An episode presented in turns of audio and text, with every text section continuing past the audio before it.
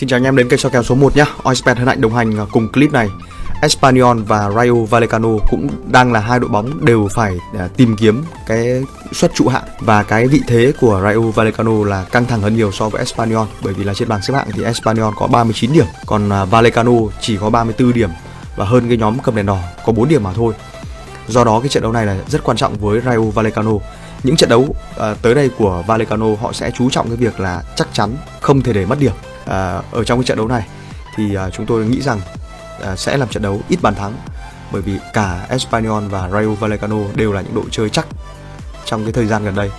Có tới 4 trên 5 trận của Vallecano gần nhất đều từ hai bàn trở xuống và tương tự với Espanyol cũng vậy. Trong trận đấu lượt đi thì Vallecano đã đánh bại Espanyol với tỷ số là 1-0 trong cái trận đấu lượt về này với lợi thế sân nhà chúng tôi lại đánh giá cao khả năng chiến thắng của Espanyol à, nhưng mà với cái kèo hòa được à, kèo chấp đồng banh này và với cái quyết tâm của Vallecano thì chúng tôi nghĩ là cái kèo kèo chấp này nó không ăn thua. Nó nó không không ngon bằng cái kèo tổng bàn thắng từ hai bàn trở xuống. Đấy, ý kiến của anh em như nào? Hãy cùng ờ, chia sẻ xuống phía dưới nhá và chúc anh em may mắn lựa chọn của mình.